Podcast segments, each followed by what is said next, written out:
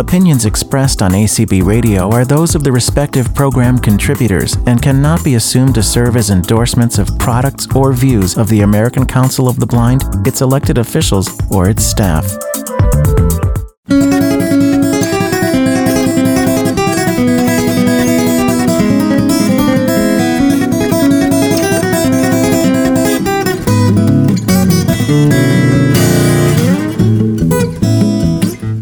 Welcome to Tuesday Topics. I'm Paul Edwards, and we're very pleased to have everyone with us 10 days before Christmas.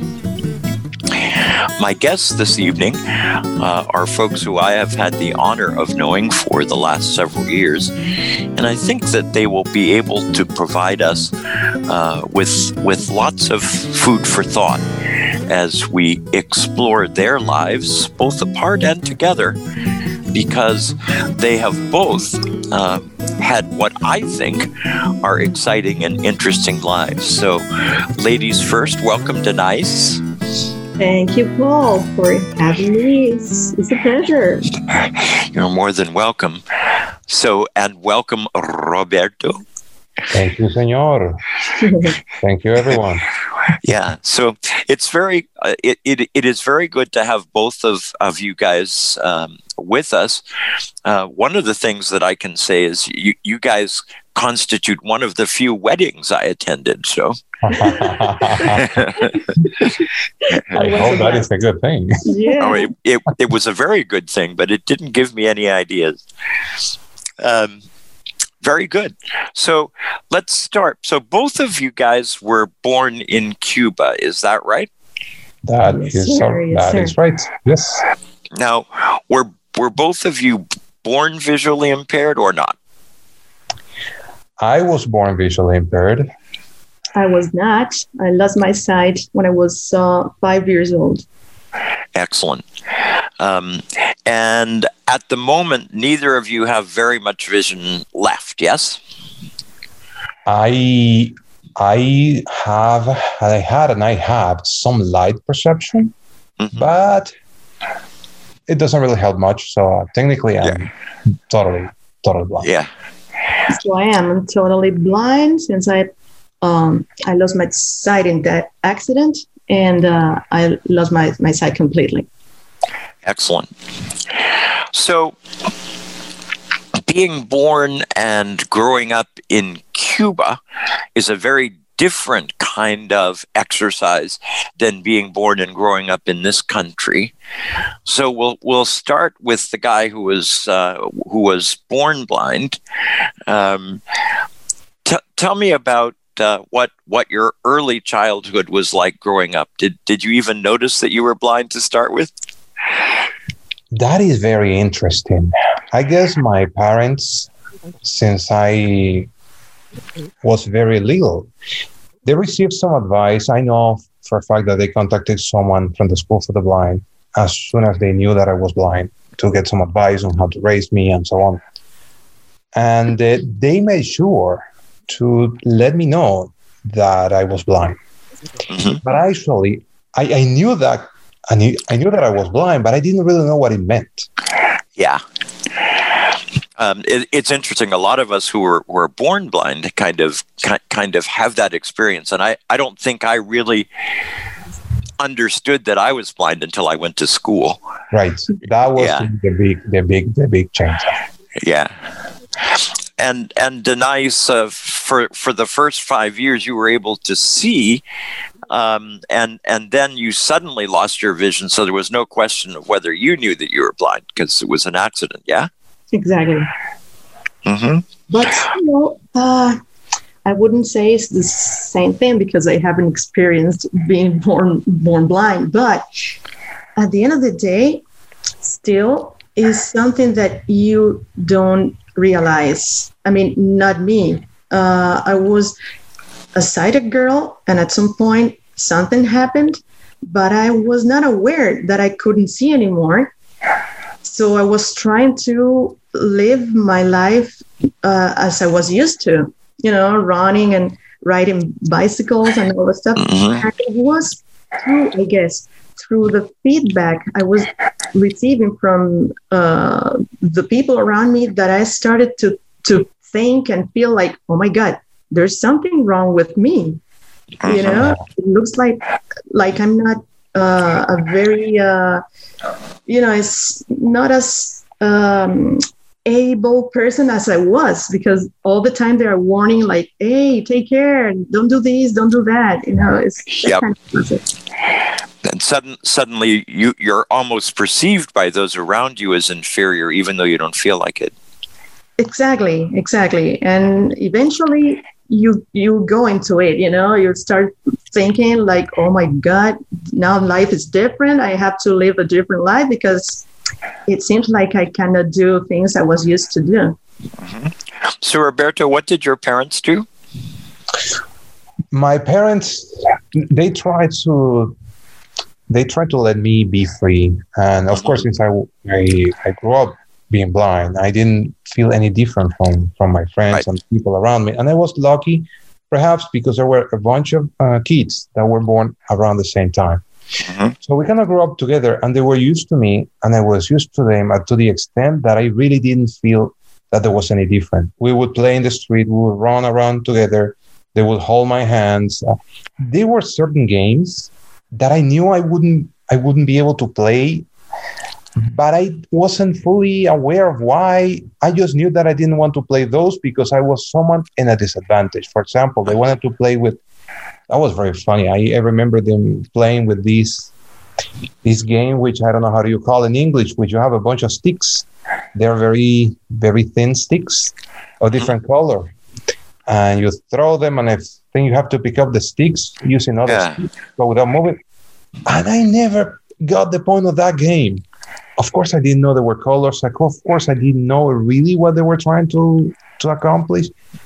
But like or, or for example they were using a projector and looking at a one of those movies Yep. and to me, it was only about sitting in front of something weird that you would move a little thing, would make a little noise, and they would kind of tell a story. But I didn't really understand what was going on. Yeah. So sight to me was something very elusive. So Yeah. I didn't know they were seeing something I wasn't. And but at the same time I knew it because they were talking about colors and things I didn't perceive. But it was weird. I, that's all I, I can say. Mhm. Very weird. So now you guys are starting your education. Um, did did you guys both go to regular schools for the first while, or did you go to the school for the blind, or what was the deal?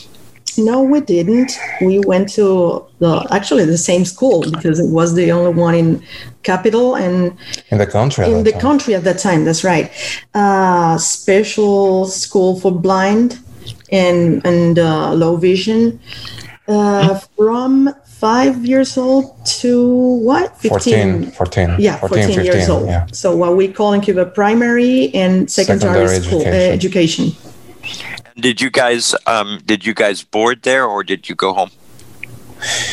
No, we went home. We were lucky. I mean, and I, I just mean lucky because I really, I dreaded the perspective of remaining there. but we were living in Havana, so it was close enough to the school that our parents could bring us home every day. yeah That Many was cool. kids- Many kids had to stay, of course. yeah yeah yeah So you guys knew each other. Did you start school at about the same time? Not really. Not really. Actually, we met uh, way after Exactly. finishing school. In fact, I was I was done with my career as a musician when we met. Right. Ah, interesting. We didn't meet at school at all. I didn't know she existed, and she didn't know I existed. Same here. What a loss. Yeah. Indeed. yeah. Finally, we made it. All right. So, Denise, y- y- you stayed at the blind school until you were 14? Yes, I did. And then what? And then, um, when you are 14 years old and you're finishing your last uh, year at school, you kind of start uh, receiving, let's call it advices from from the school, people that come and try to, you know, orientate. Uh, you know young people about the future what do you want to study there's these and that opportunities and Mhm.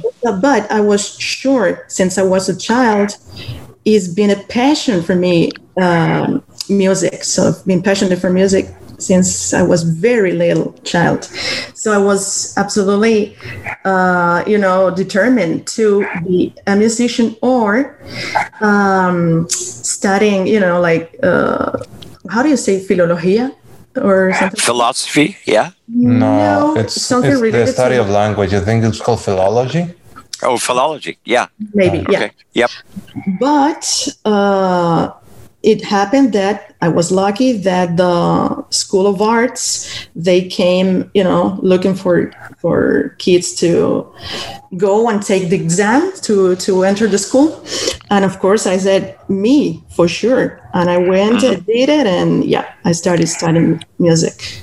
hmm And at at that point, you played instruments as well as singing. Yes, uh, I started playing guitar when I was maybe 10 years old or 11, like that. Yeah, and I was uh, playing in the, we had a, let's call it a teenagers band at school. So, yeah, yeah, yeah, we had a lot of activity. So, tell me about tell me about what happened to you when you finished school, Mr. Roberto. Well, in my case, that um, I went to a regular mainstream. Well, actually, at that time in Cuba, and even at this time, and when you finish the school for the blind, there is, of course, mainstream education is your only choice.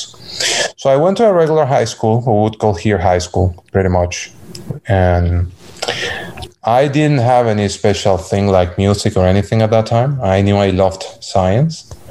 So I went to the, to high school hoping to get a career in, in technology or computers or something related, right? Yeah. Yep. So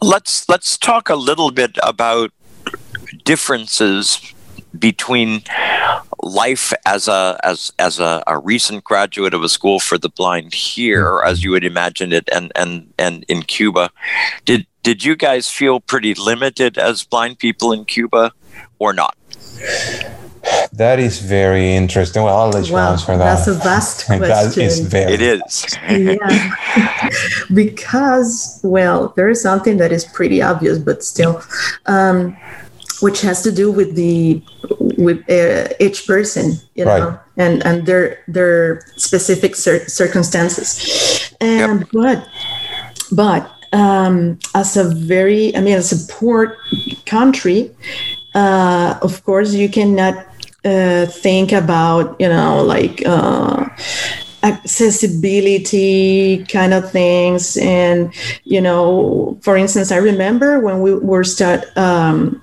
two friends and, of mine and me when we were entering the uh, conservatory there was there was no charts i mean no no um, no uh, braille music exactly yeah per se yeah so we had to wait for a year for the blind organization per se in Cuba uh, took care of those materials. But again, that was for the first year.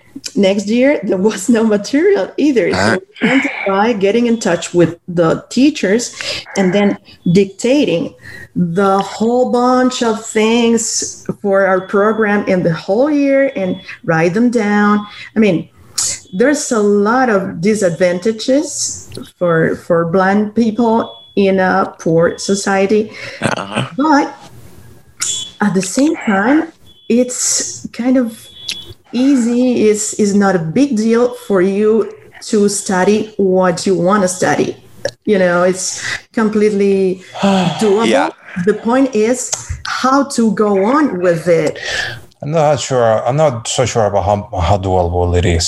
Uh, it is really yeah okay. First, from my perspective, I want to say, of course, that we didn't know any better. Mhm. So we didn't know another world existed, but but it was hard, at least for me. It was Yeah. quite hard, and I would have not been able to move forward without a bunch of help from friends and family. So even though the possibilities are there, really the the means to to accomplish to, to study. For example, I, I also didn't have any braille material and I didn't have the luxury of, of, even copying things manually because there was just too much. Uh, especially, it was hard during high school, and it was near impossible at the university. And we're not there yet. But for example, in high school, I had a professor, a wonderful math professor, that would meet with me uh, outside regular class hours just to help me understand things that, of course, I wouldn't be able to understand during class because he was drawing on the board. And I remember him gathering all sorts of material, like pieces of wood, metal, and all sorts of things to try to handcraft math functions, for example, graphs, charts, so I will be able to touch and have an idea and have a perception of what it is, what he was trying to convey. And I remember he he making jokes about, you know, you have a huge advantage because you're touching three dimensional figures, whereas people in the classroom see them. In a, in a yeah. in a two-dimensional way. Not yeah. to mention that uh, in Cuba, even now, well, nowadays you can sort of go somewhere and and get you know connection to Wi-Fi connection, pretty bad, but still. But at that time, no, forget no about. Question. I didn't have a computer at that time. no, life. we didn't right. have a mobile phone at all. I didn't have a braille note taker like kids have. No here. way. And lucky yeah. you, if you had a cane. Exactly. You know, yeah. Managed how to take a, a bus to go to school. My goodness. Right. That right. was that yeah. was an adventure.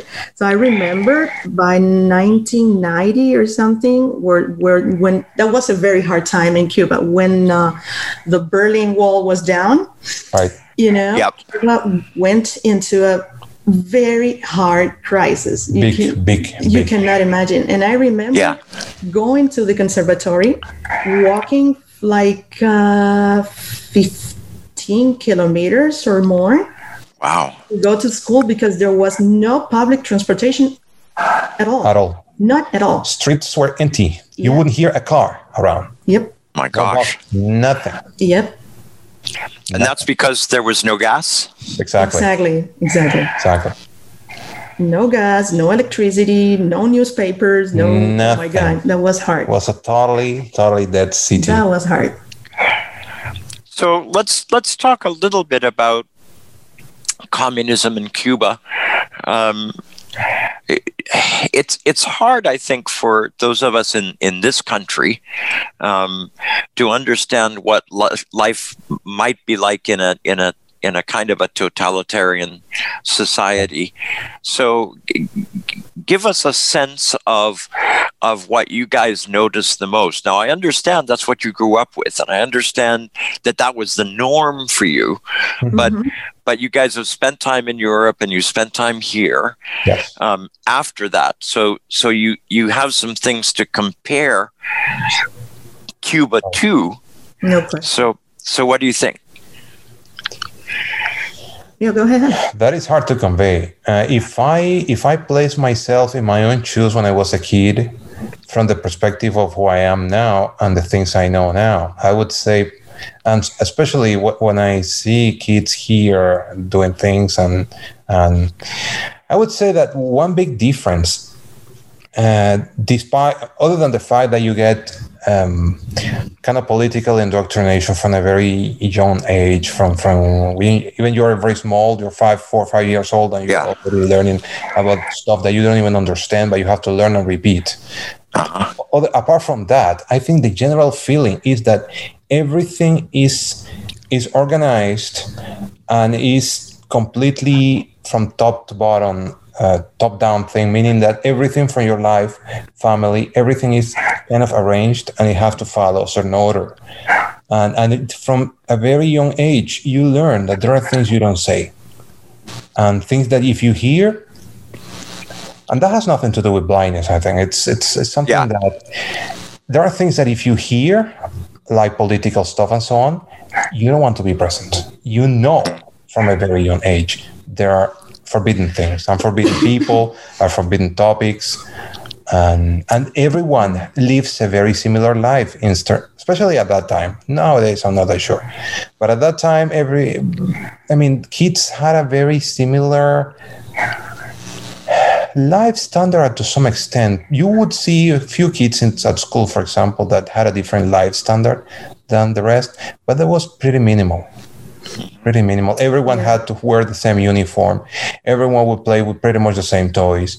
Everyone would pretty much watch the same TV stuff, uh, read the same books. So life was very, in that way. I would say, uh, and this is not only related to Cuba. I, I guess it's the same story in every uh, what they call socialist country at that time.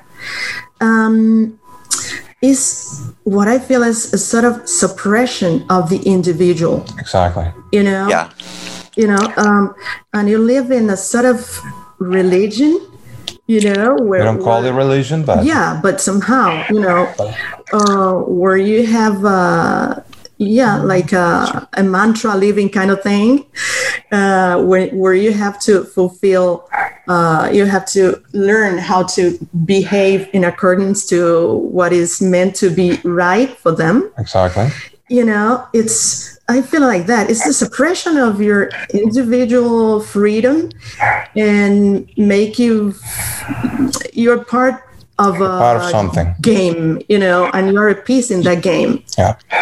And you're supposed to put you're supposed to put the state first, and and and to uh, to work for the good of the state rather than for your own good. Yeah. yeah, you will call it a revolution in a con- Cuban context. You will call the revolution is is above and beyond everything else, Exactly. even above Yeah. family. Revolution Yeah. comes first. If your father have to go somewhere for work, whatever, you know he has to because it is working for the revolution. Yeah. they try to convince you although everybody knows that it's not true that these kind of things is because people are willing to do it Oh yes, you know but you're forced to do it hmm you would sing the national anthem very early in the morning at school. The first thing you would do, you would form in a line wearing your, your uniform, whatever according to your age, you will belong to certain organizations, and you would you would sing the anthem. You would uh, salute the banner. Uh, you would do certain rituals, kind of things, uh, and you have to be very happy that you are doing that. I mean, you are actually. and there was there was no way that you could you know sort of question things or you know and try to think differently uh, nowadays is kind of different after disaster of the the 90s and after fidel died and cuba is in well misery but there are people right now who are no longer in silence you know and it has more- become easier for people. more flexible normal per se. Yeah. Yeah, and, and and I mean there, there there's some access to the internet now. There's there is uh, Right. there there's there, some people are allowed to uh, undertake entrepreneurial careers. Um, yeah, to- yeah. Yeah, so it's it, it, it is very different than, than than what it was growing up for you guys. But Right. it's very interesting yeah. because at the end of the day, you start noticing how deep those uh, trainings, let's say, Yes. are in your brain or your behavior or something. Right. You start noticing that when you don't live in Cuba anymore, Exactly. and you start, you know, comparing and examine yourself, and you're like, oh wow, yeah, examining your habits, incredible. your, th- your Yeah. thoughts. and also when at, at least me when you live in a different country different society and all the stuff you start observing and you come to realize that in many places in the world in the middle of uh, democracy or whatever there's a lot of lack of freedom in my opinion Sure, there is. Sure, there is. It doesn't only happen in, in socialist countries. I absolutely agree with that. So, Roberto, you finished high school and then went on to university, yeah? I did, indeed. Um, I have to say, at that time when I when I went to the university, very few blind people would go to university. I Yeah. don't think there are too many now, but certainly more than when I did it. And let's say, forget about access services, forget about. Yeah, well, I get that. You don't get any of that. You do what you can if you can. Um, I, I was the first student to go to the University of the West Indies who was blind. Yeah. Well, in my Um, case, I Well, went to I a would say, technical honey, school. Mhm. Exactly. You probably were the first blind uh, person to go to a technical school. But I Exactly. I Bet, I bet that's right. Yeah. Oh, Right, yeah, right. it was it was a big thing because I mean uh, that would be a topic for a whole a whole hour. But they there were groups within the university where firmly trying to prove that it was not possible for a blind person to. I went to study what we would call here information technology. Mm-hmm. And professors, there were professors that were really strongly trying to prove that that was a mistake, that I should have not been allowed to go to that school, and I should have been convinced that that I should leave. Luckily, and I was lucky about that, there was no regulation to allow them to expel me. So the only way they could do it was to prove that it was really not suitable. Mhm. And they really tried. They really tried. Yeah. Oh, I, I, I get that. I, I, I, um, when I'd finished my first degree, um, I applied to uh, l'Institut de Relations Internationaux in, in Geneva, which had opened a branch in Trinidad. And they, they said, you can't do it, you can't go. And of course, that just made me want to go more. And um, when when I got there, um, they were right. It was very hard work. I mean, Yep. it was very tough. Um, that is that is the the toughest year of study I ever did. Yep. um, and and of course, eh, this was long before computers and internet and all that stuff Right. Mhm. because I'm an old person now. But anyway, um, it, did did you by the time you had started university have any access to um, to speech for a computer? Well, again, I was very lucky. I had really good conditions that my fa- my parents had the means, the financial means, to purchase a computer for me, and that was a computer I had. And uh, during during my few last years in high school, probably the last two years in high school, there were a group of uh, foreigners, actually an Italian um, civil voluntary kind of group, Mhm. non-profit type of thing, that were trying to introduce the user screen readers for uh, MS-DOS first and Windows uh, in Cuba. And I was lucky to have early access to that because I was one of the few that had interest and that had some knowledge that I had acquired by, by asking people to read books to me hmm and I I was very lucky to be there, to be present there, and because of that, I had access to, for example, I had access to a very old version of JAWS.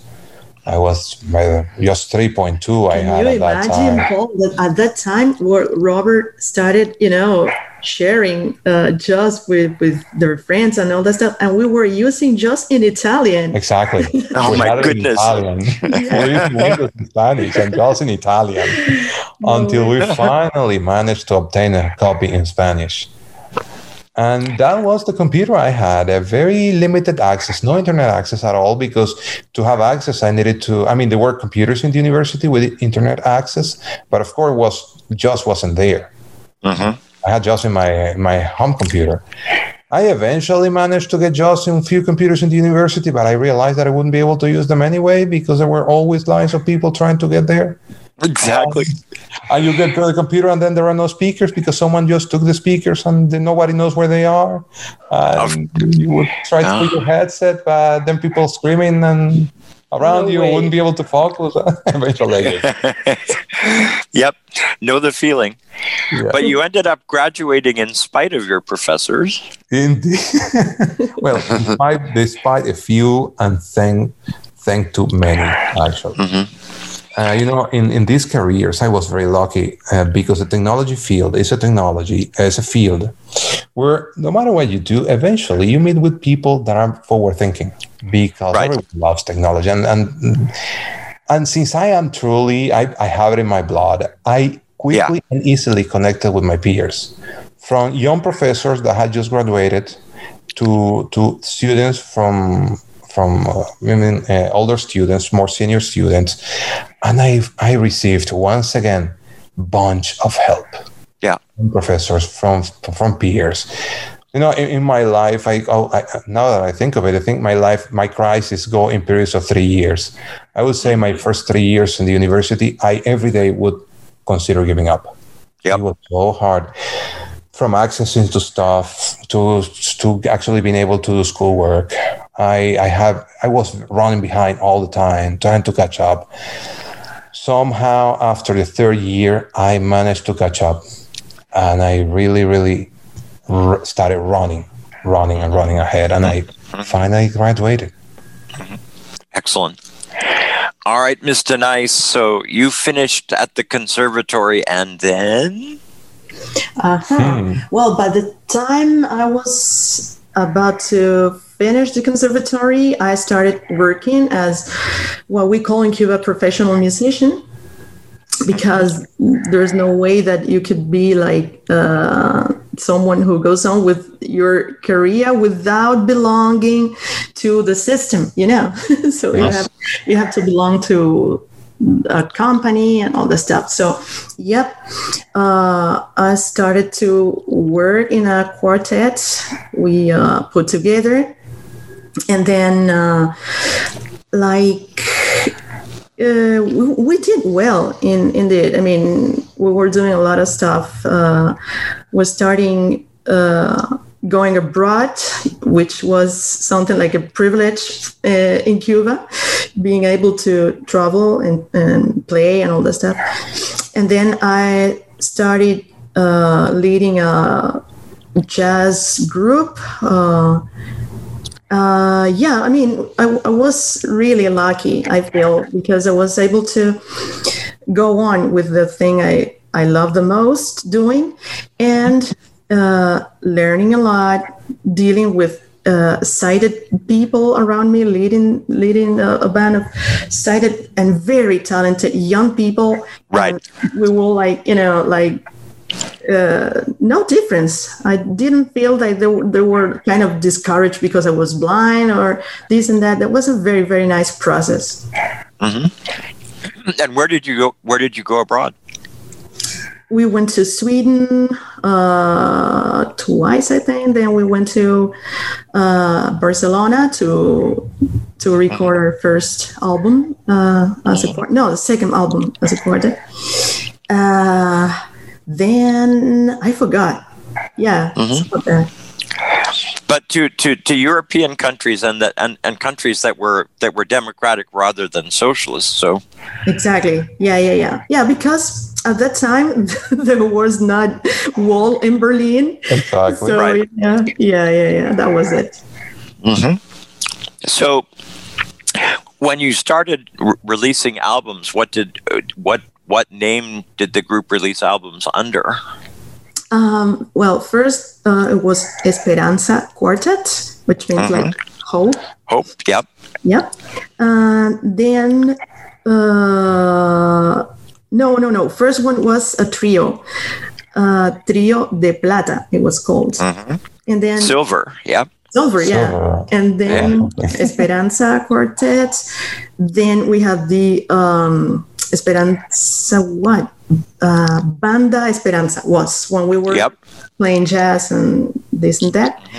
Uh, then we recorded like two or three albums that there were meant to be like um, uh, many different bands in Cuba. Yep. put Together and we recorded uh, our stuffs, and there was like songs from the heart of Cuba. I think it was called.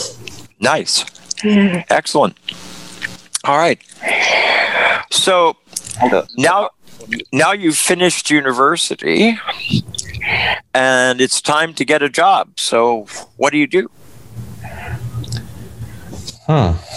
Well, again, I was lucky. No, I don't. I wouldn't say I was lucky. I think I created the conditions, and because that's the other problem you face in Cuba as a blind blind graduate. When you leave university, it's very hard to get a job, No question. and and even if you get it, because eventually you you may get it because by law you have to get it. yeah. But once you get it, it's like you didn't have it because I've seen so many situations where blind people are just sitting in the desk doing nothing, um, Yep. getting a, a paycheck, which is also even sighted people. right. Well, that, that, that's another story. Sighted people, at least. Well, that's the norm. But um, anyway, I I actually had uh, two job offers, and they were real offers when I graduated. And I think that's that's a moment, one of those moments in life when you really choose your destiny in a way. Because one of the offers was from a newspaper, where they were putting uh, together a, a, group of developers and designers to to kind of develop a new website. And one or two of the people involved in that, for some, had a very had a great interest in accessibility actually, and they were wanted to hire me to actually create an accessible website, and that was pretty pretty attractive. And the other offer was from the um, blindness organization, the National Blindness Organization. They wanted me to lead their technology department, a technology department that didn't exist actually. Right, exactly. So they, they, wanted to put it together, and they wanted me to lead that. They didn't even know what they wanted, but they wanted something, and I feel I really knew what they needed, mm-hmm. so I accepted that one.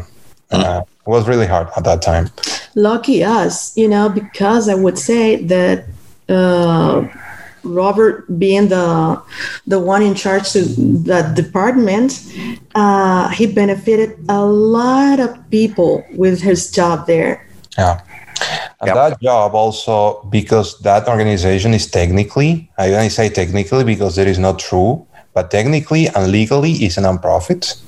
Because yep. um, it had technically less ties to the government. And yep. that made it easier later for me to leave the country. Mm-hmm. So it, it, was an awesome period of my life. It's something that I remember with great, great uh, love, I would say. Yeah, and at the same time, you were uh, putting together those courses to teach people right. accessibility, you know, how to use the computer. Yeah, I put together a team, and luckily, we had plenty of support from the Spanish organization, the mm-hmm. ONCE, and mm-hmm. Fundación ONCE, which is the group that, that provides help aid to Latin American countries.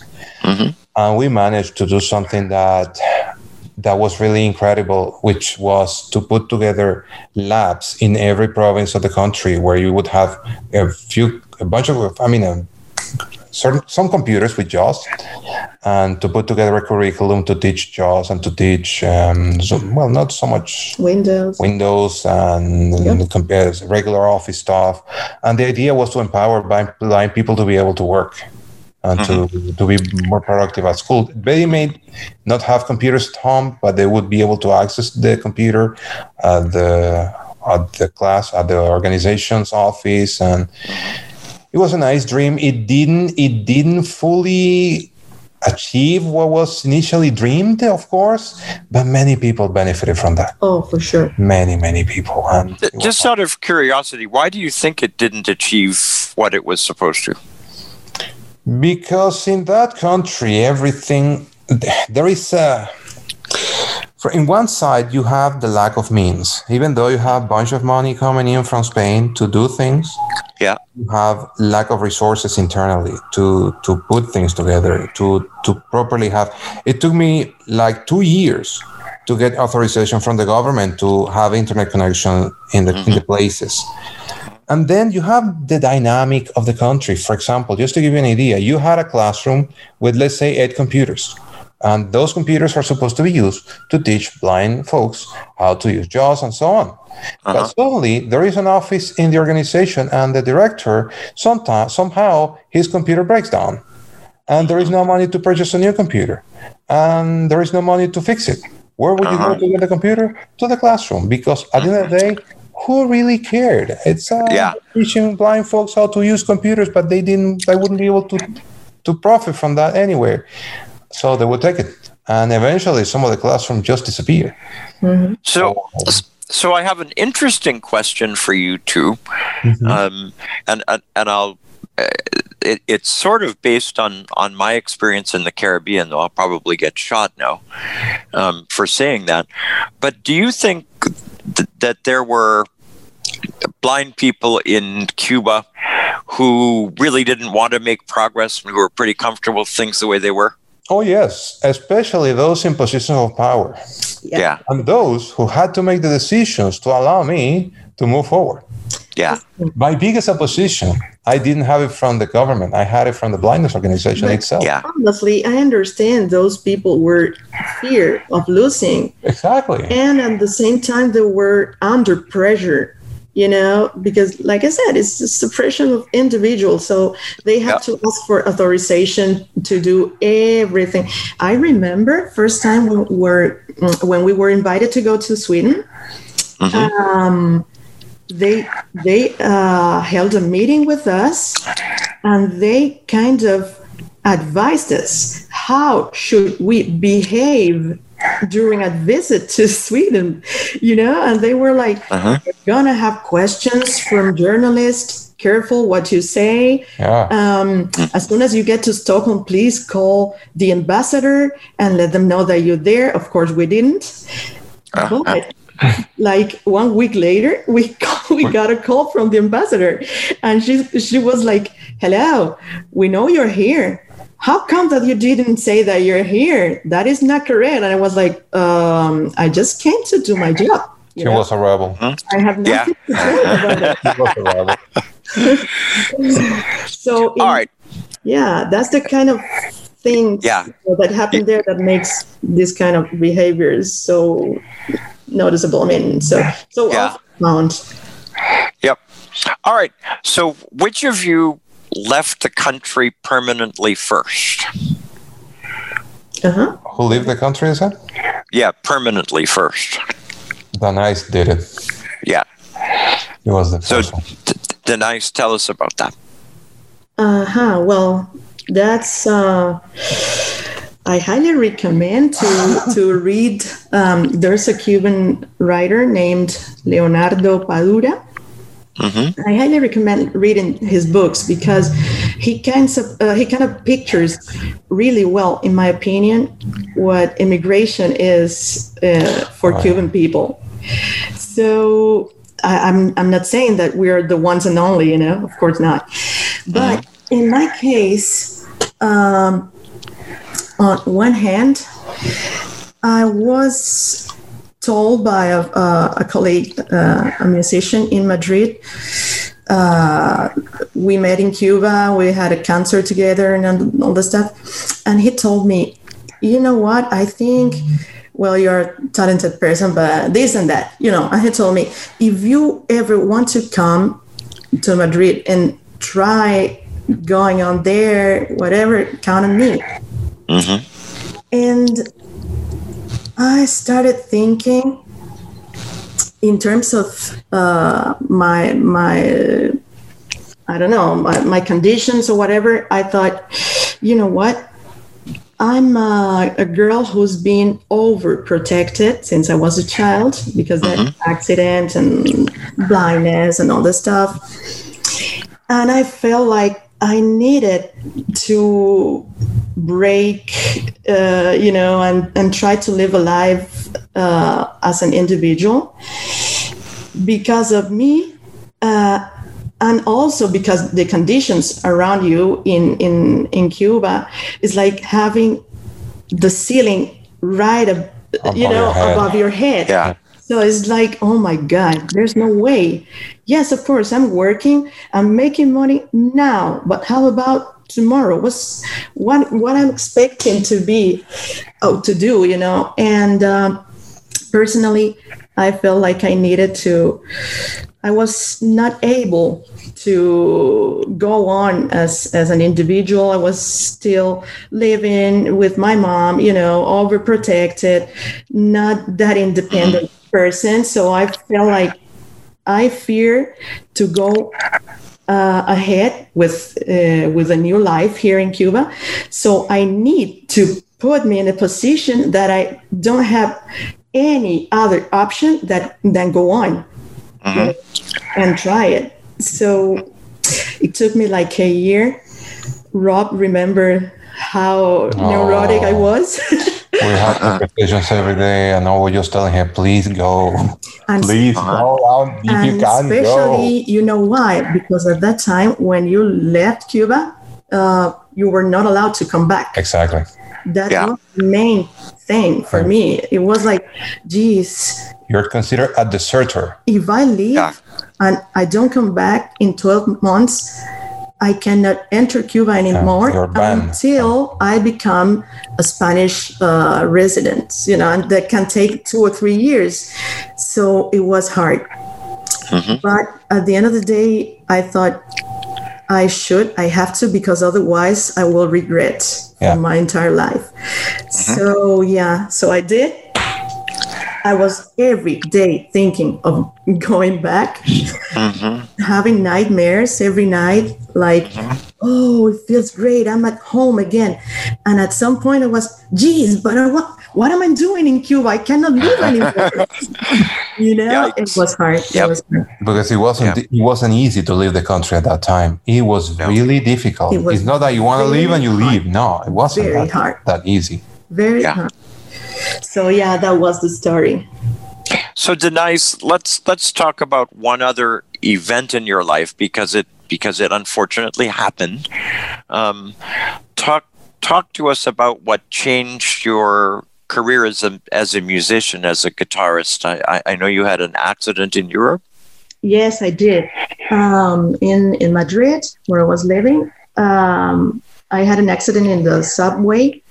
In fact, I was uh, I fell down at the very moment that the the train started moving, and I was crushed.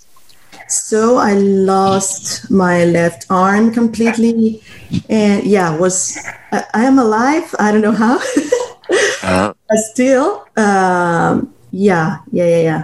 I, I could manage to to get out of the hospital more than a month later. yeah.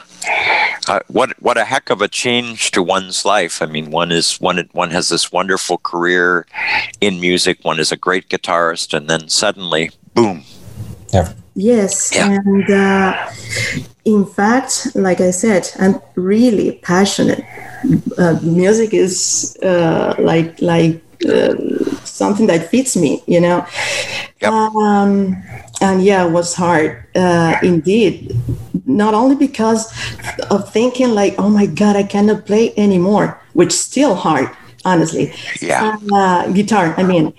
Yeah. But also because of the fact that I was, I mean, when I came out of the coma, I was thinking, am I able to walk? I didn't know because I was kind of, you know, going back to what happened? What am I doing Yeah. in the hospital? So I was not really sure about uh, what my, you know, problems were at that time. But then started thinking, geez, I have to kind of relearn how to manage because now it's not the fact that I cannot see, it's the fact that I just have one hand Yeah. do everything. So it, it was a process. It was really hard. But at some point in the hospital, something changed in my head. And I could realize because when people ask me, What happened to you? And I was like, I cannot talk about it. I cannot even think about it because I was uh, immediately Yep. starting to vomit, it to vomit, you know. And Yeah. at some point, I felt like, Hey, no, there's no way. I can i have to go ahead. I, I don't have i mean i have no choice. So at that point i think i started you know like taking taking my time to take off again. Now, you guys, you guys had met before you left Cuba, yes, Denise? yes we did Yeah, and and and were you already an item by the time that you left Cuba? I mean, were you already in love? I mean, I was, but I was, I was delicately and elegantly um, rejected. uh huh. Oh dear. that. And uh, I was trying to help you. Yeah, I guess so. so she left, and she left me, and and that's it. Yeah. We were really awesome friends. I mean, we still are. yeah, yeah. But we're just good friends at- by then. So we're going to open this up in, in just a few minutes. Uh, Roberto, ta- talk to me about about your move to the states and how that came about, and um, and and and maybe a little bit about what you did once you got here? Okay. Briefly, I mean, after I graduated, after three years fighting with Cuba and the government and the organization, tried to make my dream come true. I mean, no, it, was, it wasn't really my dream. It was the dream of many people. Uh, and after visiting two countries, Argentina and then Spain, and having a glimpse of what it is to live outside, and I came to realize that as a professional, I was dead that I wouldn't be able to move farther with my career as a, uh, an engineer. And when I managed to go to Spain, invited by a university, by, by an organization in 2008, I had a conversation with my sister who, who was already living in the States. She was an American, she was an American citizen and asked her, please take me out of Cuba. Help me. Mm-hmm. Bring my mother and me to the. States. Mm-hmm. So she she wanted to hear she had wanted to hear that for a long time uh, so she didn't hesitate and she claimed my mother. My mother claimed me. And in 2010, I came to the States. Yeah. Now we we met relatively soon after you got to the states. Yeah. I was working at Miami Dade College, um, and um, you you came and saw myself and Jose Izquierdo, yes. and um, and we we talked about um, what kind of uh, opportunities there were for you here, yes. and and and it was already clear to me that you had that that that you had wonderful skills, and that we just had to find a way of of putting them to work. Um, so, tell me a little about uh, uh about the the jobs that you've held since you got here. Wow. Yeah, I wanted to say we just met three days after I came to the country. Wow. Wow. Three days. It was my third, yeah. third, fourth day here. Oh. Because of course, as soon as I came, I, I, I, knew the first thing I needed to do was to, to learn English because yeah. I wasn't I English at that time. I, I managed, but I didn't really know. So I went to Miami Dade College to study, and that's where we met. Mm-hmm. And, yeah. And it really took me three years to. You will be surprised, and when I think of it, I think it should have been different. But it took me three years to gain meaningful employment.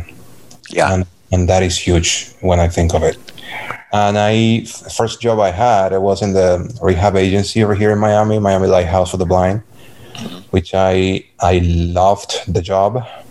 I, I no I at heart I think I have I am a rehab teacher uh, at heart. Mm-hmm although I don't do uh-huh. that anymore directly. Mm-hmm. And uh, I did that for like two years and a half or something like that. And then I went to work for a company called Deque Systems as mm-hmm. an accessibility engineer. Which honestly was one of my dreams when I left Cuba, when I, I, I wanted to do accessibility. And that was one of the companies that I thought one day I would like to work for this company. So I managed to, to get a position there. And I worked there for like three years probably. And uh-huh now I work as an accessibility engineer for um, industry leading health organization, healthcare organization, mm-hmm. which I've been working for like two years or almost three years now. Yeah. Yeah, I mean it's really an awesome job. It's uh it's it's amazing progress and, and of course you, you can for the most part work at home, yes? I do work at home. Since I moved to Deque, Deque is a small company that really most of the people that work there work from home. And I, I thought I, I if I need to, if I want to go back, if I have to go back to an office, I will be miserable. and I was lucky enough when I got this job with this company that uh, actually the company at that time only few people were allowed to work from home and the people from my department from the accessibility department because we were so scattered throughout the country, mm-hmm. we were allowed to work from home. So I managed to get a really good job with a really nice, uh, really nice earnings, still working from home. So that's, that's that is excellent. Yeah. Well, I think we're going to open this up and see what other questions I didn't ask that people want to. Anicio's first. Mr. Correa. Hello, Paul. How are you? And hello to your guests. Yeah. I have two two questions, and um, and obviously I had a similar experience in background. I, I didn't grow up in a communist country, but I certainly grew up in a well at that time a fascist country. Wow. Um, mm. here. So yeah. my question is, my first question is, because we grew up with really very few or no systems of access and of assistance. And we had to work for what we got. Uh, I remember when I first went to my high school, my local high school in my hometown in Portugal, my parents had to get a special permission from the Ministry of Education because uh, I was the first blind person. I had no no braille books, so I spent the whole summer before year writing every single book. First two years with a slate and stylus, and then my goodness, finally I was able to get a Perkins braille from here. And my mother would, you know, read every single book. But mm-hmm. I'm saying that not to, you know, think that I'm special or anything, but I think that some, eh, eh, of course, I've been here now longer than I was in Portugal, and I've worked a lot in the field, and I've worked a lot with kids, blind kids, and I see that sometimes the more assistance you have, and, I have to be careful in saying this because I'm so not advocating for lack, you know what I mean? But it, it does present this it, it, does afford each person to get gain a certain level of uh, dependency on the system rather than yeah. self-sufficiency i'm curious about what they think about that hmm. interesting uh, would you mind restating the question so his, his question really is if if you get a lot of assistance from the system, it creates a, a, a, a, sense of dependence, and it is it is really those people who don't get a lot of assistance and who have to do things on her uh, on their own who are likely to be the most successful. Interesting. You know, I and this is very general, of course. We can only talk in general terms. I believe in balance. Me too. Yeah. You cannot be the extreme that we had in Cuba, because if you have that, very few people can succeed. Mm-hmm. And that is not what we want. We want the most. And then if you have too much support, uh, to the extent that you don't know your own skills, you don't develop your own skills, you don't become a self-advocate, then you ruin the person. Yeah, yeah. You end up with the same result. Very exactly. few people can succeed. Exactly. So we yeah. need to find a way to balance that. Mr. Nice, you want to add anything? No, I totally agree. That's exactly what I think. Streams, at the end of the day, they touch each other, you know. So. Uh, uh, no, Anicio, you had a second I, question. I have, I have a second question. It's a little more delicate, more of a political question. Uh, considering what we are going through in the country right now, with where everything is political, you know, and the fact that whether or not you wear a mask or whether or not you have the right to get a gun or right, you know, a, a country where individual wants and needs supersede every the common good.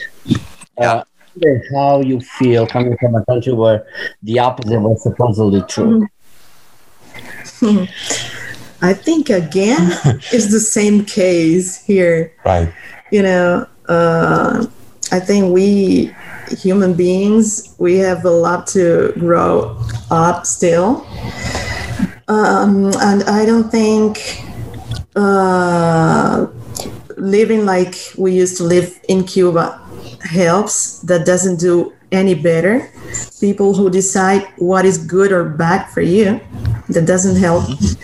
But at the same time, I, I think that nowadays, in the name of liberty, there's a sense of chaos. I don't know. Yeah. I would say that, you know, a society is made made of individuals. No question. So if you don't empower the individual, you have no society. And this is exactly yeah. what happens in totalitarian countries. You don't have right. a society, you have a, a farm. Mm-hmm. If you yeah. have ever read the, the book from, from George Orwell, yeah. And, yeah. yeah, or the the farm of animals, animal, right? Yeah. Now, if those individuals do not care for, for each other, and there is no cultivation of empathy, if you if you superimpose fear over compassion and yeah. over then you have where we are. I wouldn't say that we're ending up i don't think really. This is it. I think we're just living a type a, a, um, a period but anyway you risk it if you get to the extreme of total egoism and you really don't care you end up, you know what? You end up with fascism. You end up with communism. You end up with yep. a totalitarian, exactly. totalitarian system. Yeah, exactly. Yeah. yeah. And you go yeah. to the other extreme. Yeah, exactly. Yep. Very thank good. Anicio, thank you very much. Thank you. Bye bye. Uh huh. Mr. Rick? Yeah, Debbie Grubb, please. Miss Deborah. Okay. Well, I just I wanted I have a question, but I want to I want to found it on something. I cannot count the times that I heard both of you, Roberto and Denise, talk about how lucky you were. Mm-hmm. And at the same time, you were totally honest and looked realistically at your own positions in terms of lack of access and lack of opportunity. And I, I kind of think that this is building on Ignacio's question, but mm-hmm. you know, I never got the sense from anything that you all have said that you feel like victims. I mean, Denise with the blindness, the accident, the accident in the subway, the whole thing, and yet you have looked at your you're not you're not stupid people, vapid people who who don't look at your own reality. So my question is, what lessons? I think that some people who are really could do great things, they're too busy being victims. And I don't see that in what you've said and how you've lived your life. And I would like to know, hear from both of you, what is the secret to accepting your reality, looking into it with total honesty and candor, and yet feeling blessed, lucky, fortunate. I think that we all could learn from you. I think this podcast should be sent all over this country. So oh I'm going to shut up now and listen to you guys. Uh, and just congratulations. I admire you both so thanks, much. Thanks, for calling in, Miss Deborah. You're Who welcome. Wants to go first? Thank you.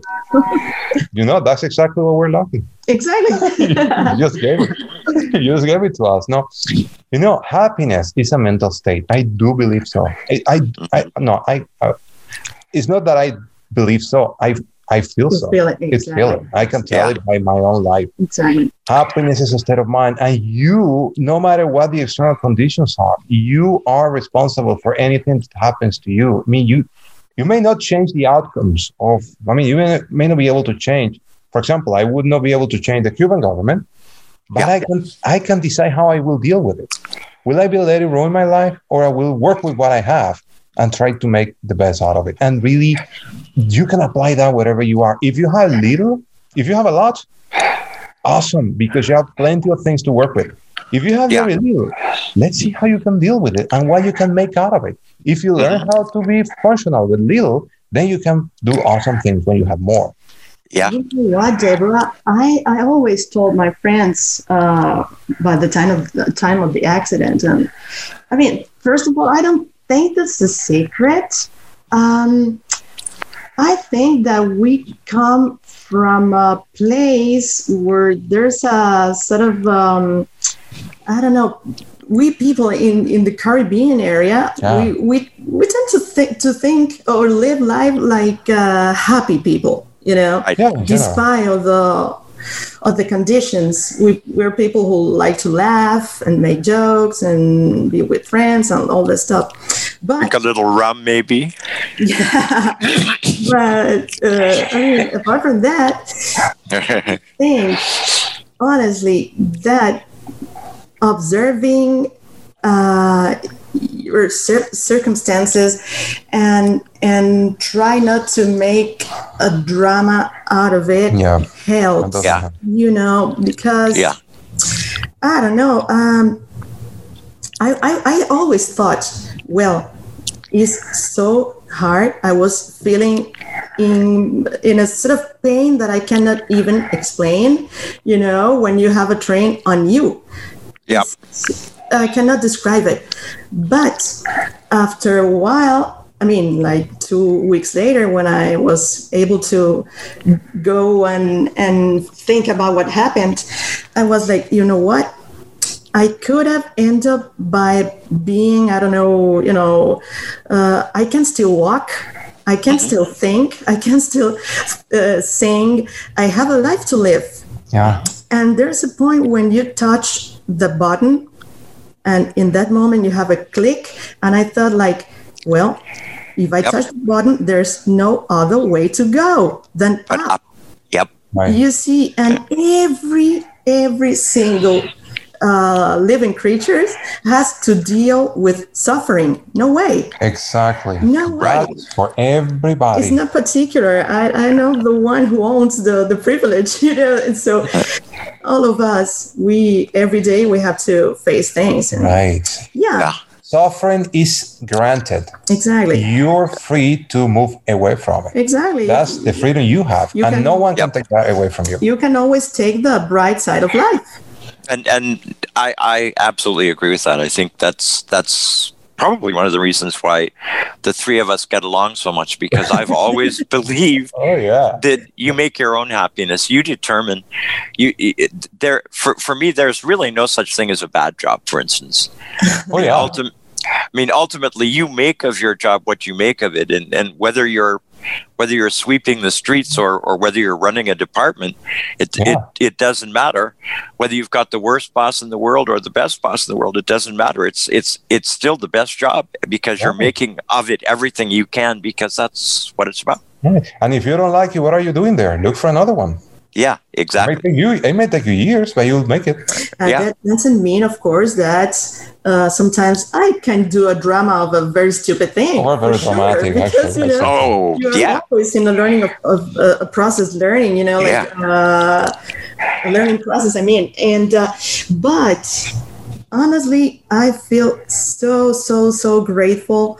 Yep. I'm surrounded by excellent people, beautiful conditions yep. in my life. Yep. Yep. I don't know if this is going to last, but so far, so good, you know? And I'm surrounded by you.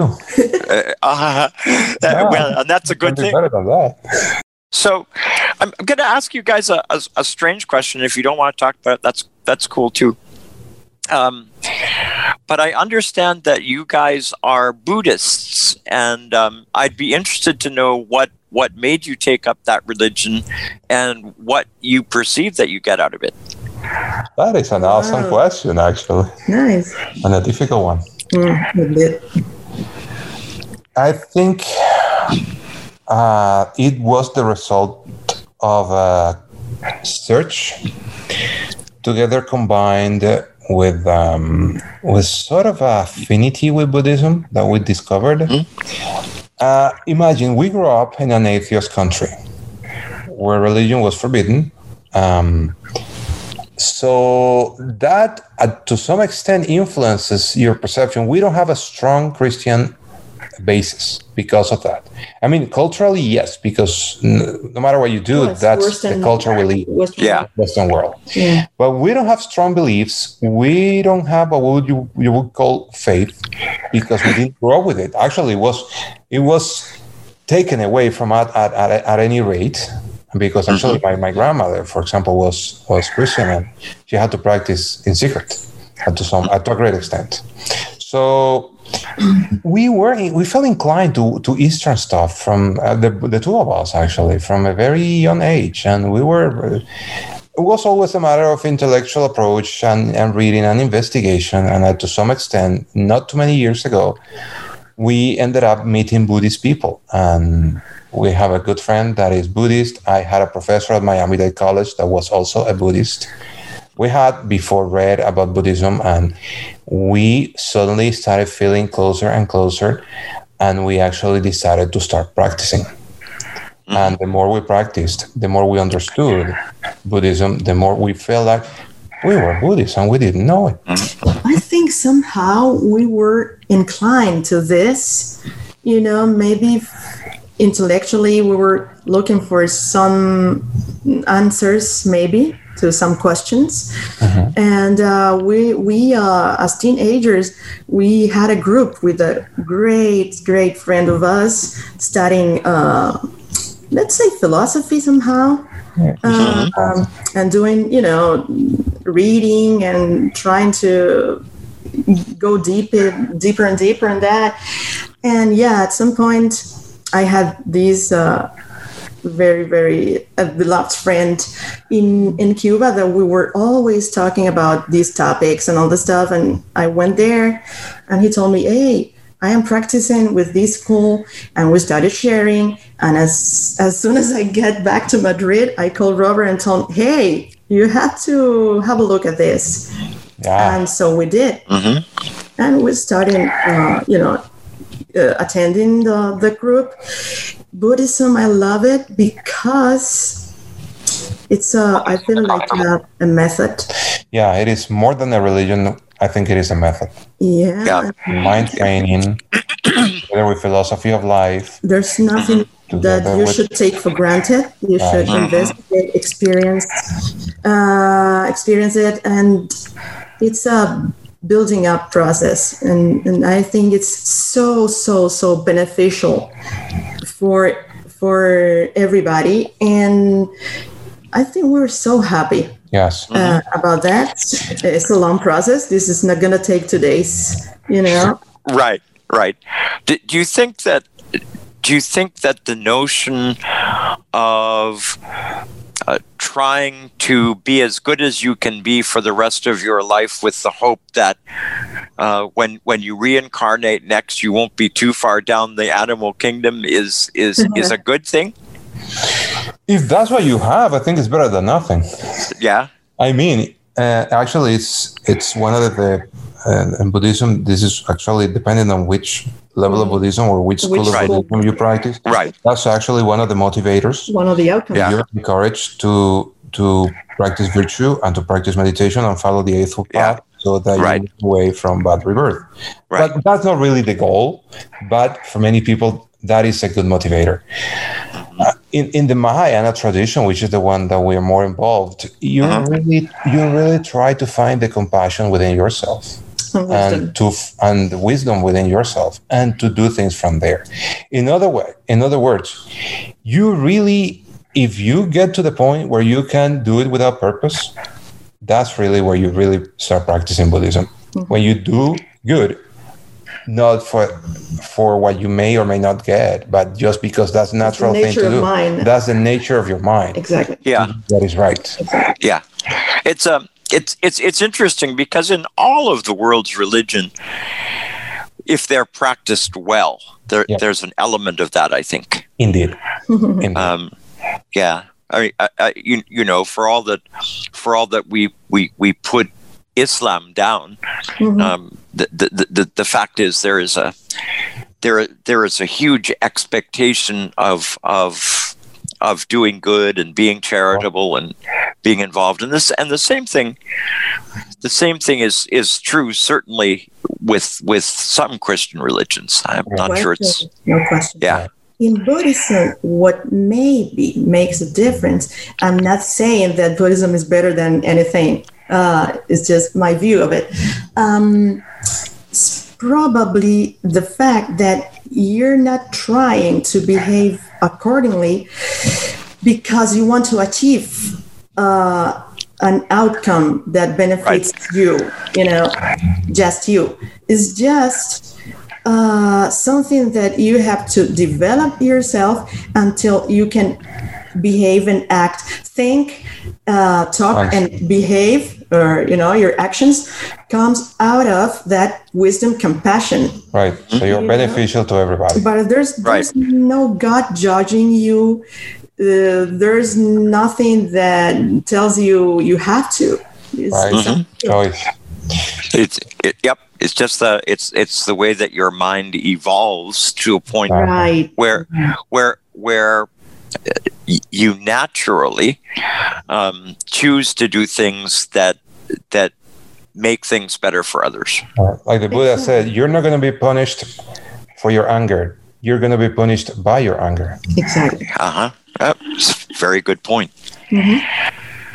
so roberto Yes, sir. technology technology today for for blind people you're kind of at the forefront. You're you're you're working um, to create accessibility in in websites. Your work you're you're working with a, a broad range of access technologies. There, there are questions out there Mhm. about where we are as blind people now, and there are there are those who say that um, that that we're actually getting closer and closer to parity with our sighted brethren. What do you think?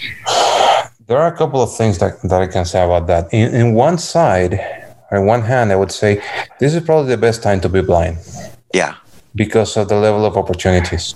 Yeah. But at the same time, we are actually the the risk right now is that we can have a gap which maybe may become bigger than ever if, Yeah. if things are not done right at this very moment because society is evolving in a way where digital technology is is everywhere but it's not only in an external device that we grab it's in our very lifestyle. From wearables the things we wear the way we for example ordering in a restaurant. You, you you're used to talk to someone and order. You may go to a restaurant you, f- you find a touch screen right there that, that you have to go through and order through. So probably in the 10th century, you will get to a to um like a, one of those taverns in the middle of nowhere, and you can Yeah. Right now, Yeah. you may go to a place and you have a touch screen as a blind person, and you're forget it, even if Yep. you have money. hmm So I think there are awesome opportunities more than ever, but at the same time, many challenges and many many risks, and every one of us, I think, has to have to take have to play its part. So, what do you advise young blind people to do now do, do- in, in, terms of trying to keep ahead of the technological race? Oh man, there are so many things. You know, I wish I had been a kid in Yeah. this country, and with everything that I see kids having Mm-hmm. nowadays, Right. braille devices, access to literature, access to to uh, uh, devices that help you get around, access to communication, uh, with services that that almost give you uh, to, uh, to a great extent parity. Yes, but the, the only the only parity that we will have only comes from the fact that we may feel like we have it. I mean, it doesn't matter how many stuff we have if we don't acknowledge, if we're not aware that there is nothing that makes me fundamentally different from my sighted peer, and um, that that is to me the basis. So to young people, I would say, come on, embrace it, enjoy mm-hmm. all of that. Learn to use your technology. Do not wait for somebody else to do what you can do yourself. Learn it. Be independent as much as you can. Enjoy life. Enjoy all of these resources. Realize that there is nothing that makes you different from being blind from just anybody else or from being deaf or from I mean it's it's so much Yeah. to do. So to- old old people like me use email. Young people essentially say email has passed its its point of no return and it's really a waste of space. oh no. You- some people some people are using Facebook and some people are using Twitter. Um, but but most really, I guess, or at least my my sense is that most of the teenagers and and young people are now using Instagram more than and perhaps TikTok more than more than they're using any of any of the programs that I talked about before. Right. Um, does that does that make it difficult for blind people given the visual nature of both those programs? They have accessibility challenges of course and and there are things that you may not be able to do today. But you may able to you may able be able you may be able to do them tomorrow. Uh, i mean if you really want to it is easier than has ever been.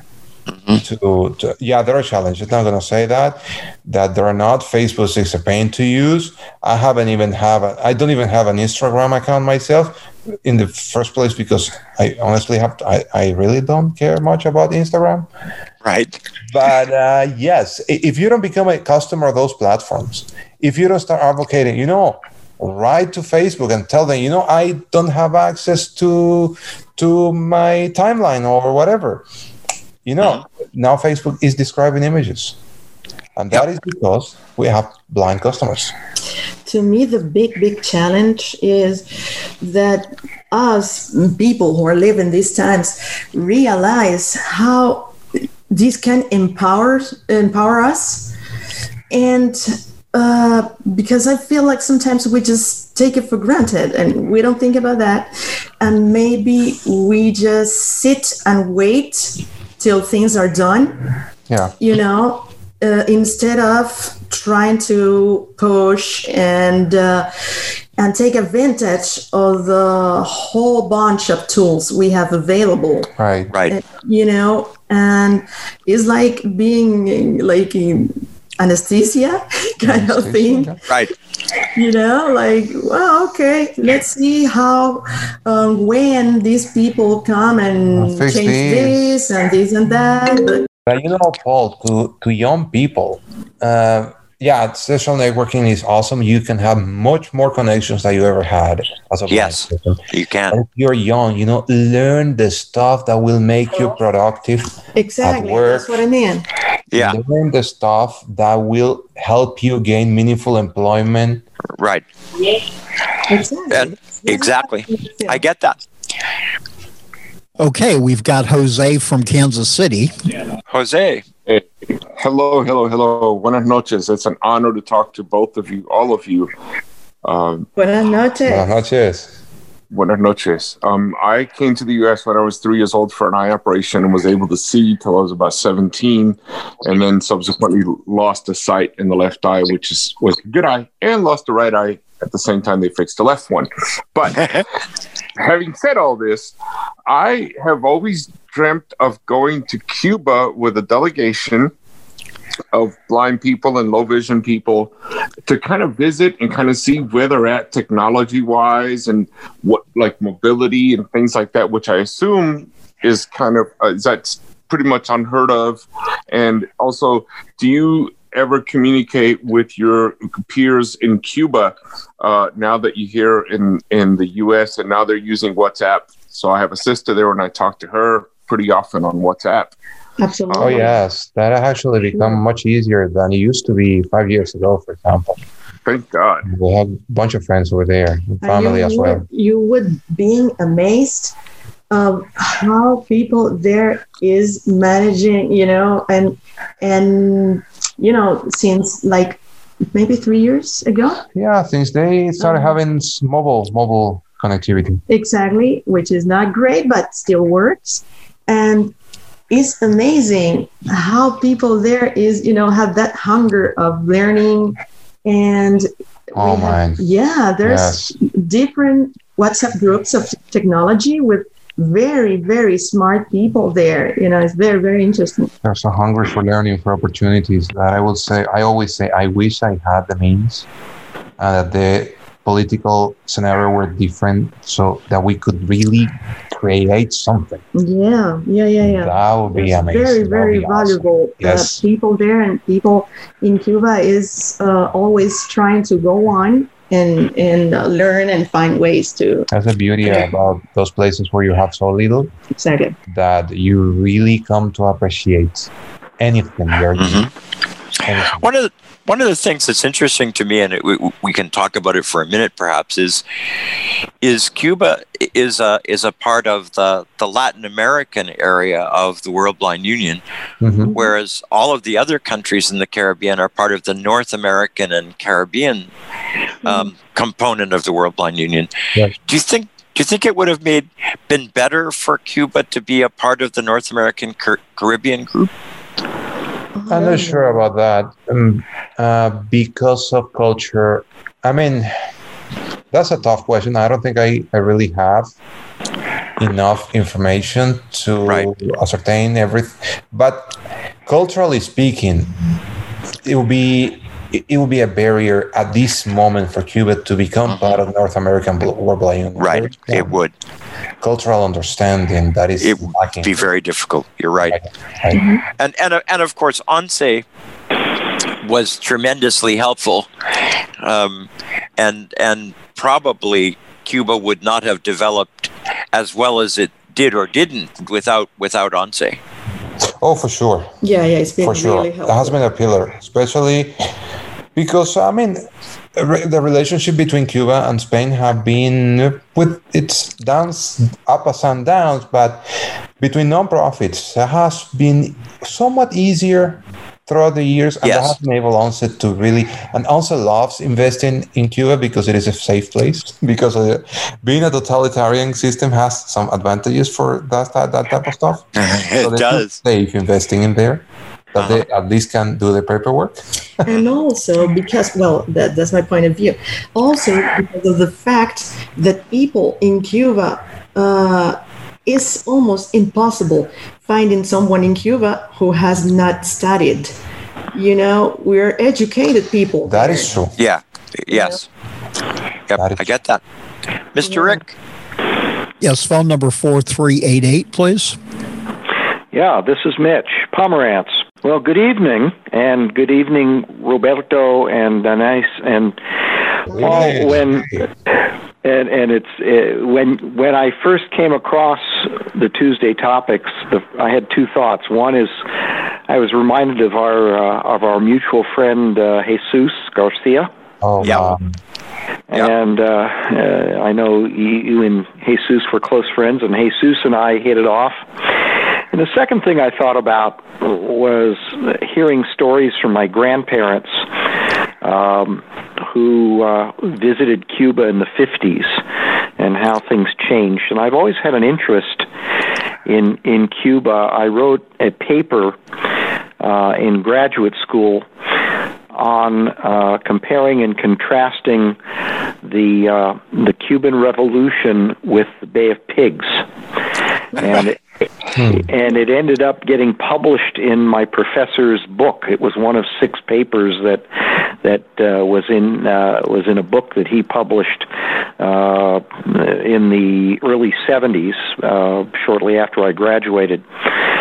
But um, I'm vice president of the North America Caribbean region, actually of the Nor- of uh, World Blind Union, and and I've been to two um, of their uh, international conferences. We we didn't get to go to uh, Madrid this past summer, and, Did and not. next year, yeah, That's and, cool. yeah that's uh, we we were in Madrid. Uh, my wife Donna and I were in Madrid in uh, 2012 and fell in love with the country and and with the people and with ONCE. But I've never had the opportunity to meet uh, someone from the uh, Cuban uh, National Blindness Organization. I hope to get that opportunity, but um, you know, Paul, you were talking about we've added several Caribbean countries uh, the past couple of years, thanks to the efforts of our president of the region, Charles Mossop from Canada. But it it really is my fervent hope to uh, to get a chance to visit Cuba. Um, several years ago, there was a uh, a Road Scholar opportunity to to visit Cuba. I learned uh, during uh, my investigation that there was, I don't think it exists any longer, a very small Jewish community um, in in Cuba. I'm trying to remember; it might have been in Santiago. Oh, but uh, I I would have liked as as someone who's Jewish to uh, to visit there and to to meet the people there, but didn't didn't have that chance. But I just called because uh, I'm, fascinated by by the the country that you're from, and uh, and I hope someday uh, under better circumstances to visit it. And I hope that uh, that uh, when we get to Florida. We'll be there uh, later this year down in Key West. Actually, my wife and I will be going actually next uh, September on a vacation. But I hope uh, at some point in, in our travels to, to meet the two of you. Oh, Well- that'll be great. My pleasure. Indeed. As as usual, you and Donna are more than welcome to stay with me, and I will invite Roberto and Denise over. Uh, Very, and very so- good. So you know, And I wish put it on your list and give our best to Donna. Um, Shall do. She's listening in the other room. Well, that's excellent. Um, and thank you a lot for calling in. Uh, Roberto and Denise, uh, Mitch is a former president of ACB Oh, um, and um, worked um, for, for most of his life as, um, as the compliance officer for the city of Los Angeles for, for the ADA. wow, what a job. I just told So- people I was a uh, I was a good good bureaucrat. Who's better than that? Thank you so much, Mitch. Thanks for calling. You're very welcome. Take care. Just Yep. to let you know, I guess Bye. Still there's a Jewish community in Havana. yes, there is. There's a center which I don't remember the name now. I don't know, but I, I'm sure that there is. Yeah, yeah. Yeah, Roberto and Denise uh, uh, and and I have been talking about going to Cuba, and eventually we will, um, uh, because I, I I think I think that loads of us needs to go. So, Mitch, when we're going, we will let you know, Mr. Rick. Yes, Connie Bateman, please. Connie from California. Hello. Hello. Well, thank you, Roberto and Denise. Um, I, I was very inspired hearing about um, how you came to the United States and moved, for, moved forward with your life. Um, I was a music therapy major at University of Pacific and with a classical guitar concentration, then a teacher of the visually impaired, and then I changed my career and um, recently retired from my job teaching English to adult immigrants. So I have two questions for you. Um, the first one is, what things did you do to help yourselves learn English when you came to the United States? And then my second question is, Denise, um, do you still do music?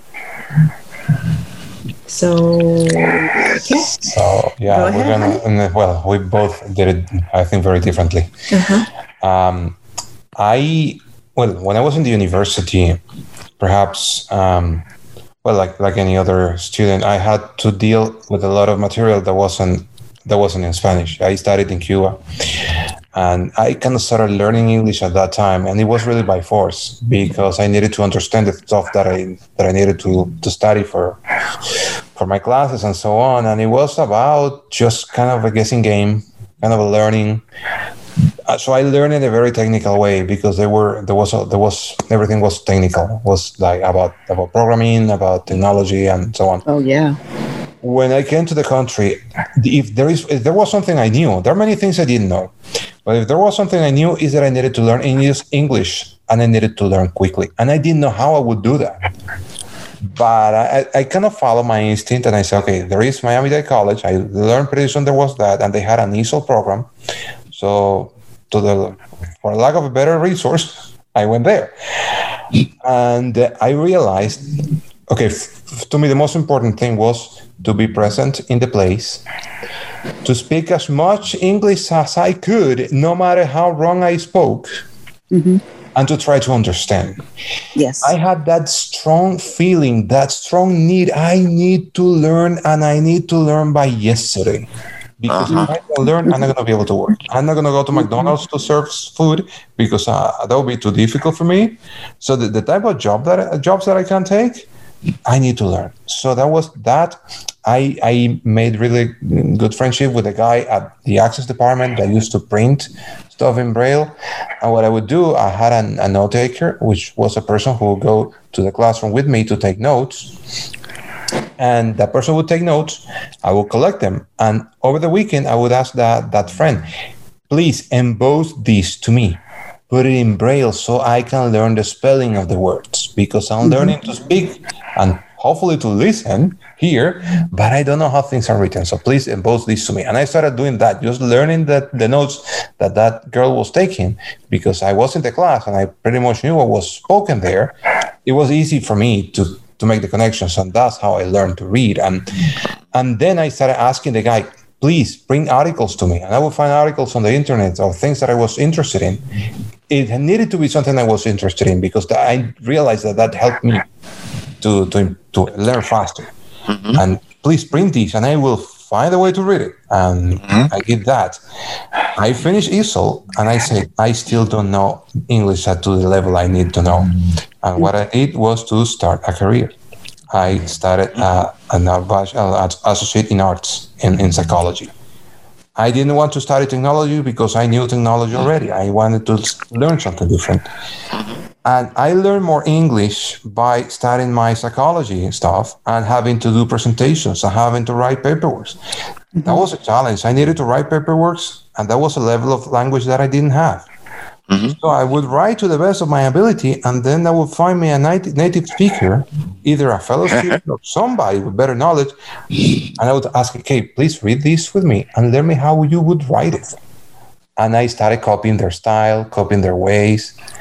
I remember I had a professor that started giving me B's and C's and low notes because of because of if usually issues with punctuation because I use my punctuations and I as the way in the way I do it in Spanish, which is different from English uh, to some extent. Mm-hmm. And I told the professor, no, please remember, this is not my native language and I'm struggling a lot with this. And I remember the guy told me, oh, that's right. You got to do something about that. and he made me so angry, but at the same time, it was so enlightening. that was the Buddhist professor, by the way. And that's good. That's good.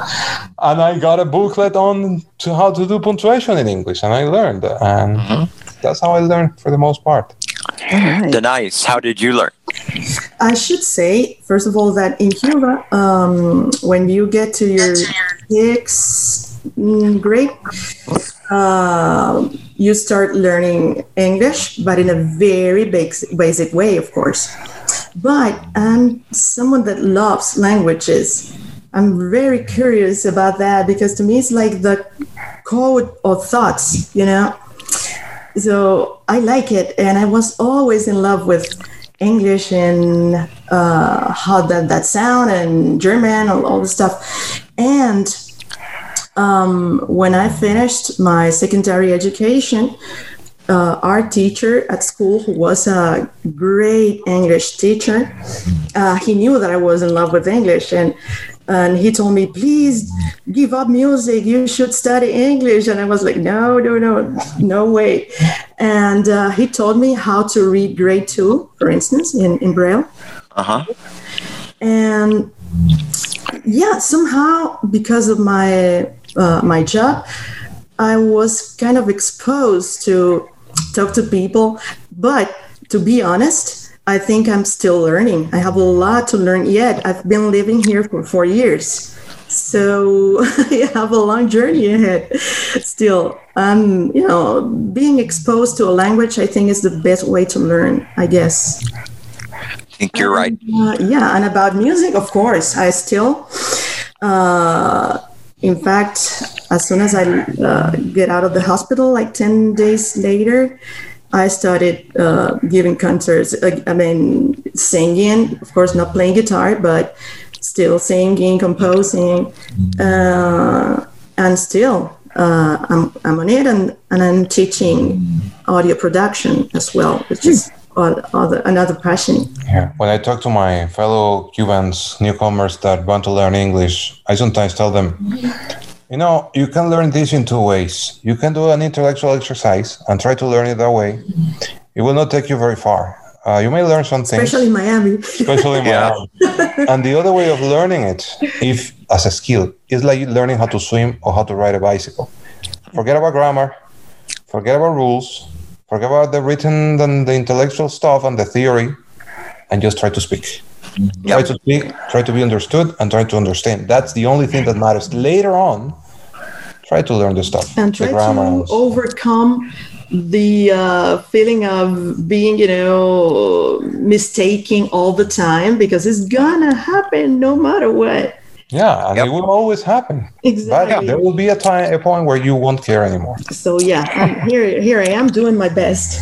I, I tell I tell people who when whenever when whenever I make the mistake of speaking Spanish that my Spanish is a lot worse than any of their English. So, um, Anicio, you want to jump back in? Um, I was going to ask something a while ago, and I don't know if it's been asked already, but um, so now that they've been away from Cuba, but still in touch with friends and colleagues from there, have you you understand it? Is there a, a, change there in terms of services in terms of opportunities for blind people? Is it getting better? Uh, it's probably worse. Really?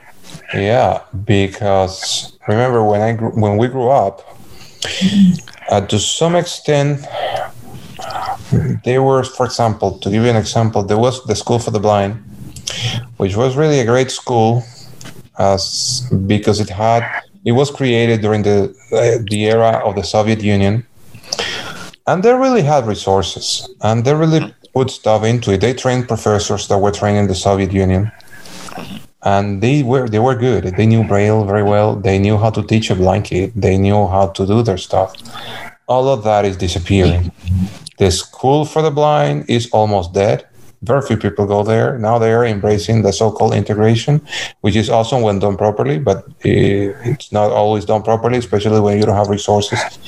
And in general, the degradation of the living conditions in the country also translate in worse living conditions for for people with disabilities and for blind people in specific. So services although although yeah that's is, exactly although because cuba is always a contradiction uh, in, in in one hand you see people having more mobile phones. Exactly exactly. So you will find for example blind people who get their phones as like anybody else will get them uh, however they can.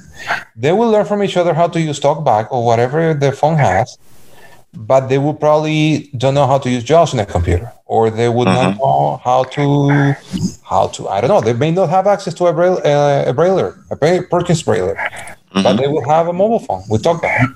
Uh-huh. Interesting. And, and, applications to make their life better. You know, so, life is something that never stops. It's dynamic. So, exactly, it's dynamic. So Cuba, I mean, uh, I mean, it's not like living in the in this world we live here, but still belongs somehow to that world. So people now have more access to mobile phones and internet connection. Uh, not always uh, as good as possible, but they still manage. So in that respect, I mean, uh, I, I, I would say that somehow people is more involved in technology and that makes your life easier sometimes yeah. in terms of numbers and really quick you would say for example if you look at the stats the statistics you'll see more blind people going to the university now than when yes. we were there mm-hmm. right but in terms of quality uh, not that we are great or anything, but in general, because of university, because of the fact that universities are worse, and because of the fact that many of them get there just because now it is trendy kind of thing. You have yeah. to get blind, the blind folks to the yeah. university. Yeah. Education is you know, really you know, on the ground. You know, it's interesting though, because in some way, uh, the what you're mentioning about blind people and services and uh, people not learning braille as much perhaps you it's not very unlike what's happening here right paul i mean the or sure. even uh, the disappearing of the school line some people would say the same thing here. Except, except there's no excuse for it happening here. So, but yeah. still, at least that this is what I think.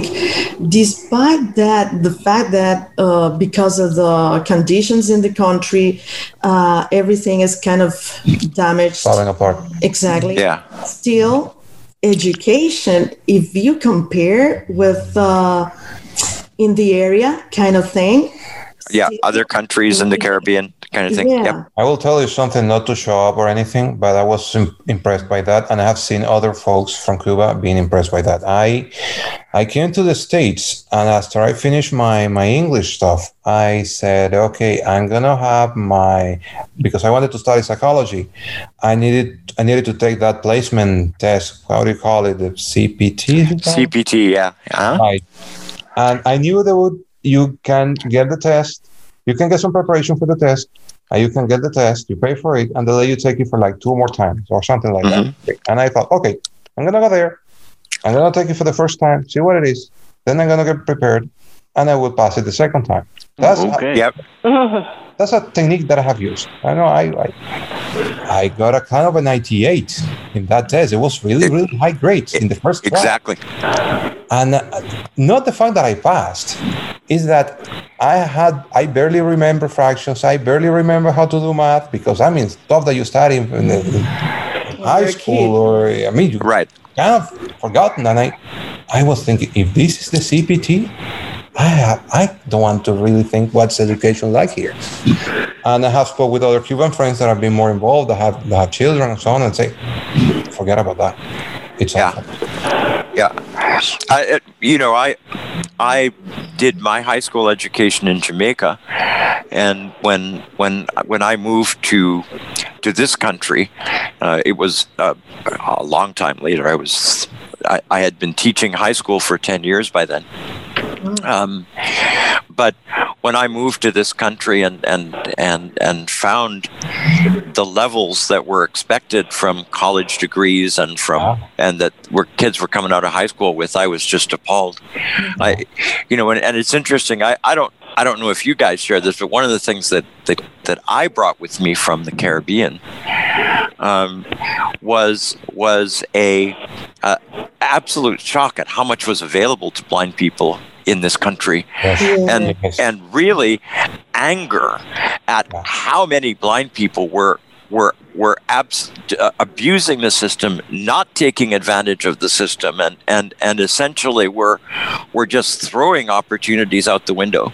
Gotcha because it was ignorance. That is it, it, it, was it was hard for me for a couple of years. You know, I, I, I, I, I really would have needed a Buddhist teacher to help me because I was really.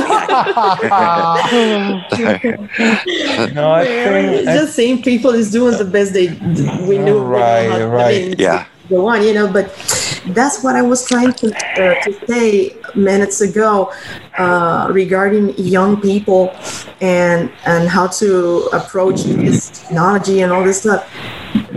Guys, life doesn't wait. Yeah. No. You know, everything is changed. So there's a lot, a lot, a lot of resources here. It's amazing. It comes down to expectations. I know, yeah. you know, I worked at the, at the Miami Lighthouse and I had to work with kids and I saw the differences between few of them and most of them. And yeah, and you when you start going deeper into that, it's it goes down to education and the expectations that that it, the parents develop in them. Yep, it absolutely does. Right. Yep, it, lack of yep. motivation, yeah. maybe yep. or appreciation, which is something very important. Right. The system doesn't, doesn't really help much. I think actually the system kind of encourages the, oh, I think it does. I was speaking to a friend of mine recently, a colleague who was telling me, you know, as a blind kid, I grew up and I learned grade two.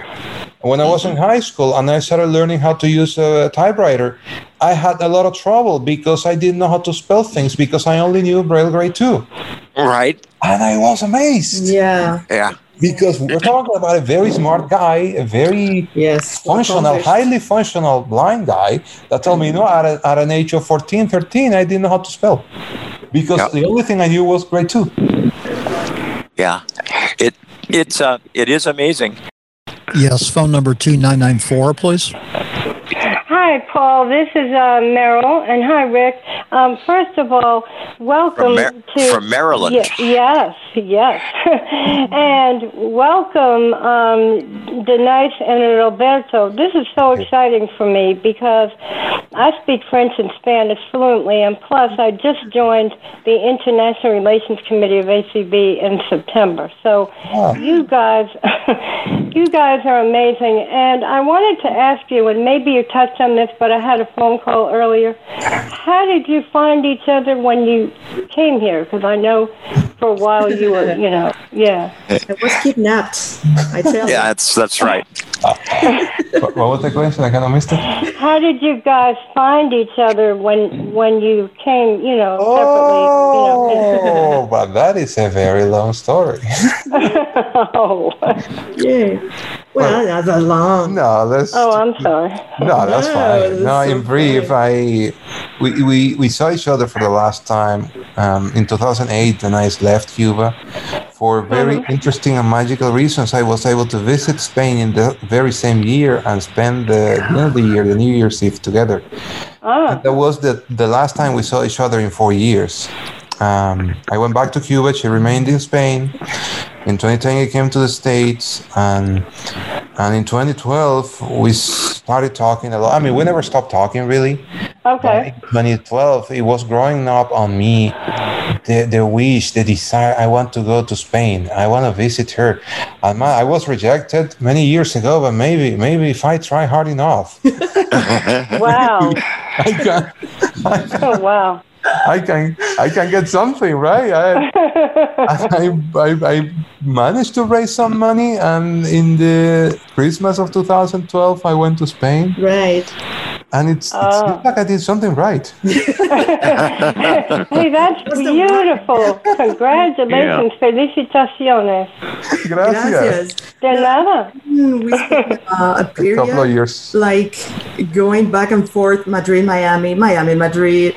And at some point, we, we should stop. Oh, I can't. No, I'm not. It's time for us to get together. So we decided me coming here and uh, I get get married, and that was Mr. Paul.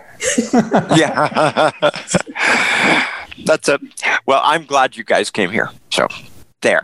yeah. And thank you for your call, Meryl. Sure. So I want to go back a couple of minutes and talk about the fact that you say that conditions um, are worse in Cuba now than they than they were when you guys were growing up. Does does does that mean there has been in your mind a kind of a continuous decline from the 90s all the way up to the present and and, and that we're we're continuing to, to to to see more of the responses of the withdrawal of the Soviet Union support? The history of the Cuban Revolution, I think, is a history of continuous decline. Mm-hmm. Uh, of course, nothing is, is black or white in, in some areas because, as Danai said, Cuba is not apart from the world. There has been perhaps improvements, but in general, the, the, the economy it doesn't stop going down. I mean, the, the, the, norm from for some countries is to go up. The norm over there is to go down, and it actually never fails. If there is some, if there is a prediction you can make in Cuba that you will for sure never fail, this is going to get worse. Um, I mean, economically wise, of course, is really worse somehow. But since uh, Fidel died, it's not the fact that the country is becoming like a real democracy, but things are changing. Very slowly you know, and very subtle maybe subtle. but forced by conditions. Yes. Is not the fact that they want to give up what what has been built but somehow it's changing. I think um, Fidel was a big, big, big stone. Uh, uh-huh. Very, a very important figure. It was you know. the stone, actually. Exactly. Yeah. Exactly. So after that, mm, yeah, you can see some signs of uh, of changing. Very timid. Exactly. Exactly. Now, something, of course, that that is having a huge impact, and we still have to see how it end up is COVID. I mean, for a country that depends on import, everything is imported there. Nothing right. is produced. Uh, having the border closed for so long is is really damaging, causing serious damage to people's lives. And do you, uh, do you think we're getting accurate figures in terms of the number of COVID cases? It's not so much about the figures. It's it is about the fact that food cannot get in, money right. cannot get in people. I mean, one of the main sources over there of sources of everything is immigration. People go, they bring money with them, they bring stuff, and and the, the little business that there is has always to do with with um, smuggling things from the outside to the inside and things like that. And that has all stopped during COVID. Yep. So, so when there when there was, uh, if if you like, a a lessening of the hostility between the United States and Cuba under the Obama administration. Um, was was that hopeful for you guys? I tell you something. I, I've experienced that because I just arrived in Cuba uh, by those days. I went mm-hmm. to visit my mother. And I tell you, in many years, uh, I mean, people there was happy and hopeful mm-hmm. you know uh-huh. and it was yes. for a long time that i didn't see people that hopeful thinking forward thinking people were happy there you know like oh my god now is the time um yeah i could feel it you know and also yeah. this can be controversial especially here in miami but i think obama by opening things the way he did it he completely shocked the system Right. Because one of the themes, one of the things that that government and that system lives on is U.S.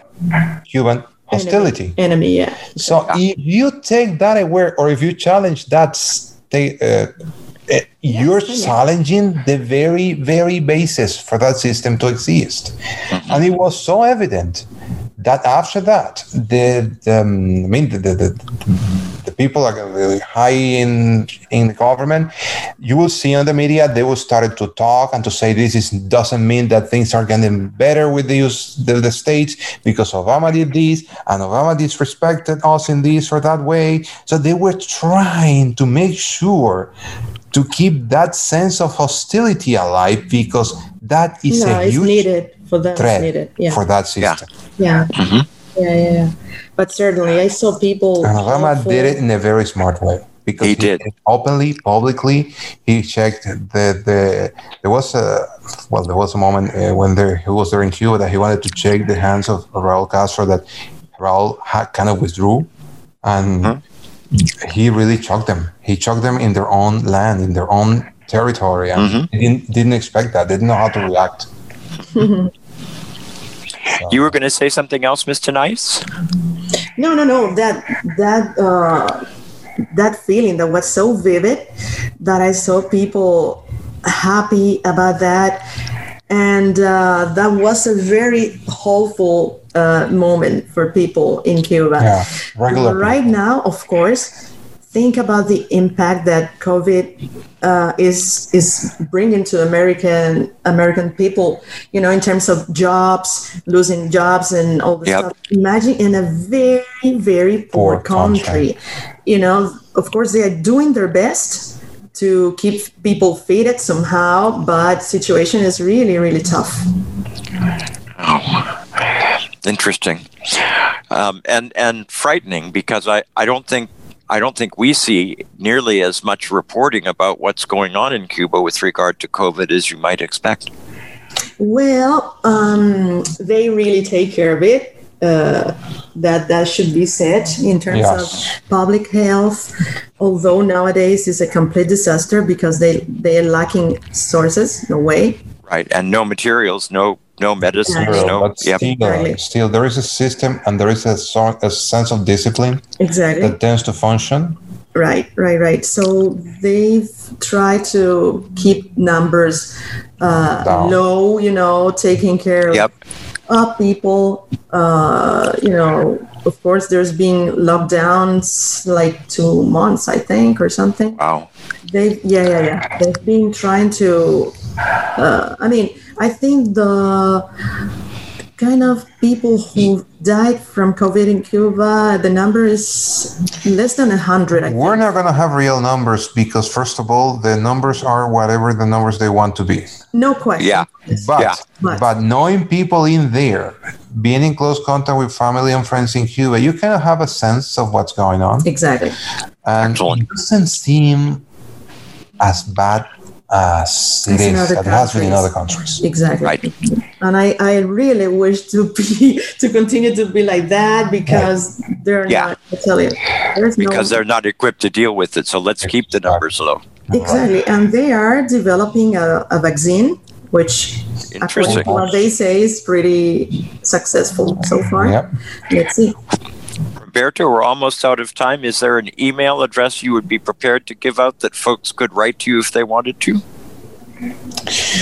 People can write me at info at Roberto Perez, M-E, Roberto Perez, like my name all together, no dashes or anything. That M as a mic, E as an elephant. Excellent. Roberto and Denise, thank you very much for being my guests on Tuesday Topics. I've enjoyed it. Pleasure, sir. I think we did too. Yes, it's been fun. thank you for inviting us. And thank you to all those people listening and, and participating. Yes. Yep. Thank you very much to everyone for tuning in. And uh, thanks to Rick and Larry for all of their support and effort. And good night, everyone. Good night. Good night.